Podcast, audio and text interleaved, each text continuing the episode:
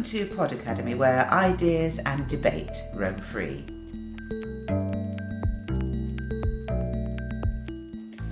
I'm Sally Feldman, and the subject of this interview is fashion. Some of us love its glamour, its creativity, the way it makes us look and feel. For others, though, the whole industry is obscene. That's the view of journalist and campaigner Tansy Hoskins. Tansy's here at my flat in East London, where we're going to discuss her new book, Stitched Up, the anti capitalist book of fashion. Well, Tansy, you claim that fashion reinforces class and unequal power relations and that it pushes the values of wealth and greed. And that's a pretty damning condemnation. What do you mean? I think the, the fashion industry really exemplifies the, the system and the society that we live in. I mean, I think it's uh, it's very clear if you take if you take a walk down Oxford Street in, in central London, you'll see all the, the, huge stores. And if you keep walking up to Bond Street, you'll start to see like the luxury retailers. Sale of luxury goods uh, worldwide stands at about 150 billion every single year. Yet, as you take this walk up Oxford Circus, you'll also pass homeless people begging for pennies, you know, trying to get into a, a homeless shelter. So, the contrast, I think, between the, the sort of super rich and the reality of everyday life of people, I think is very is very clear in the fashion industry.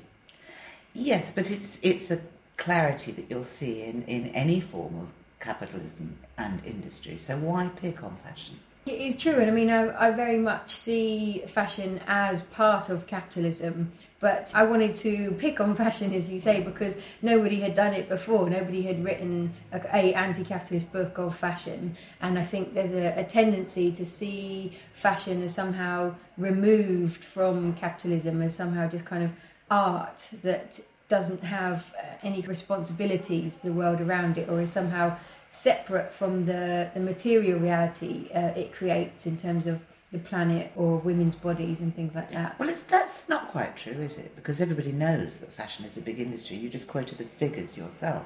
I think people are well aware that it is business, aren't they? I think that fashion worked very hard to keep uh, a veil between the realities of production and what we see. I think when you know when you look at uh, flick through a magazine or look at a rack of clothes or watch a catwalk show, you're seeing a very purposeful idea of glamour. You're not seeing uh, the reality that goes into making even the simplest of t-shirts. You're not seeing you know the process from the cotton fields to the, the dye factories in China and you know and the freight and the, the marketers and all of that. You just see the item. Well, that is something you do go into into your book, Tansy, uh, how fashion items are produced, the conditions of those working in the industry. What do you mean, and how do you know? What did you find out? The the conditions for people working on the on the sort of front line of the fashion industry are are pretty dire. I mean, it's a, it's an industry where the factories are ninety percent staffed by women. They're very young women, from sort of teenagers up until when there's nobody over the age of forty really working in the factories they work extremely long days, so they work for 16 hour days. Where is this? so this is countries, sorry, this is countries like a sort of categorized sort of global south. So uh, Bangladesh, Cambodia, Vietnam, China, and then and Haiti, and there's a kind of circle around Europe as well. So Eastern Europe and um, North North Africa, where and also countries in close proximity to the US border as well, so Guatemala and places like that. No matter where it is, the kind of the patterns are the same. So very low, very low levels of um, of rights. So no maternity leave, no sick leave, um, no pensions, no rights of sort of association or trade union organising. You're, you're, you're being fairly general. I mean, is that always true? Are there any moves to change that anywhere? There are there are moves to change it, but it's an extraordinarily difficult thing to change because the fashion industry, these these enormous corporations, in my opinion, purposefully pick uh, countries where the rights are likely to stay very low and where there's a, often like a quite an autocratic regime in place who is willing to crack down on any kind of dissent. That's why there were so many fashion companies producing in Burma, for example, under the military dictatorship, and that's why also they're so fond of Bangladesh, is because there's no um, there's a government there that's very unwilling to change. So where are these workers doing something about it themselves? Bangladesh has seen um, has seen big strikes lately, and they've had some very big successes. They've um, massively increased the minimum wage in Bangladesh. Cambodia, there have been uh, large strikes as well and demonstrations over the last few months, and uh, factories being set on fire and things like that. And Haiti, as well, is another place where the people working in the factories are kind of saying, you know, enough is enough and trying to get organised. But in each place, they face the threat of the factory or the manufacturing being moved over the border to another country where people are more compliant. When you talk about high fashion, the, the top designers, are any of those aware of these conditions? Are they doing anything about it themselves? They are. I mean, I, I, I don't think there's any excuse in the, in the present day for any retailer to say they're not aware of the manufacturing conditions. It's just so highly documented. Like everybody knows what's going on in those factories there aren't I there's not enough no there's not enough moves to change in either the luxuries division or, or the, the high street division but on the other hand you could say exactly the same about something that doesn't get the same kind of criticism say the IT industry if you go to factories in China and see thousands and thousands of people in exactly the same conditions making our iPads for us I completely agree. Yes, and you, and you saw. I mean, at, like Foxconn, they had to install nets around the building because workers were uh, committing suicide because they were so driven to despair by the repetitive nature of the work they were doing. So yes, this is not problems that, that's unique to fashion at all. Well, well, your attack on the fashion industry doesn't stop there. For example, you also accuse fashion of desecrating the planet. How? Fashion's impact on the planet is actually is terrifying. It was one for me one of the most shocking bits of the research that I did. I mean, for example, in China, the the fashion industry is rated as the third worst um, industry out of 39 Chinese industries in terms of water pollution. So pretty much all of the water that goes into the the fashion process is ruined and comes out polluted and is just literally pumped back into the uh, into the rivers in China. And for hundreds of like hundreds of millions of people we are they're getting to the point where there is no clean drinking water for them to drink and there's currently 100,000 people die every year in China because of polluted drinking water and this is I mean it's something we all need to take seriously because whether you're a Chinese peasant or a shareholder or Karl Lagerfeld, you still need to be drinking water. You know, there's nobody that can survive without it. So it's something that's it is affecting us all. Perhaps a more familiar argument in your book is your assertion that fashion promotes, I'm quoting you here, gender stereotypes, body insecurity, and dissatisfaction. Well, some of that's been documented, but what exactly do you mean? We see up to about 5,000 images every single week, and these images that are produced by the fashion industry, so they're not just images of supermodels, but they're images of supermodels which have been augmented. So the hair might be fake, they're wearing huge amounts of makeup, false eyelashes, had loads of things done to their skin. Then they're put through a computer, so then they're they're airbrushed. So you're looking at a computer generated supermodel body that's been augmented, which none of us will ever have. I mean, supermodels already have a body type that only 5% of American women share and then if you add on the augmentation and then you add on the computer generation yeah we've got no chance. So it basically leaves people feeling dissatisfied. And we're taught i think from an increasingly young age to hate our bodies and to um, to feel dissatisfied and to want to change them. And of course that means buying things. That means buying cosmetics or buying cosmetic surgery in extreme cases or buying huge amounts of clothes because we're sold the idea that whilst you don't look right, you could look right if you just bought this one extra thing. Well, there's been plenty of criticism like that from politicians, from journalists, from commentators, and nothing much has changed. Why do you think that is? I mean, it's a it's a huge it's a huge industry to change. Probably the only way you could do it is by bringing in regulation and that kind of thing. So far, is unprecedented and we I mean we're really living in unprecedented times. The ideal human body has never been so far removed from what uh, from the reality of the human body. So in order to counteract this kind of unprecedented problem, we need to take unprecedented steps. On the other hand, it does strike me as somewhat preachy, that view, because not all young women are stupid enough to believe that they can look like Kate Moss. People are looking after themselves better, people are going to the gym more, people are aware of their health. The women's magazines that promote fashion also promote good living and healthy living. So, aren't you being a bit patronising about how much women are influenced by these images?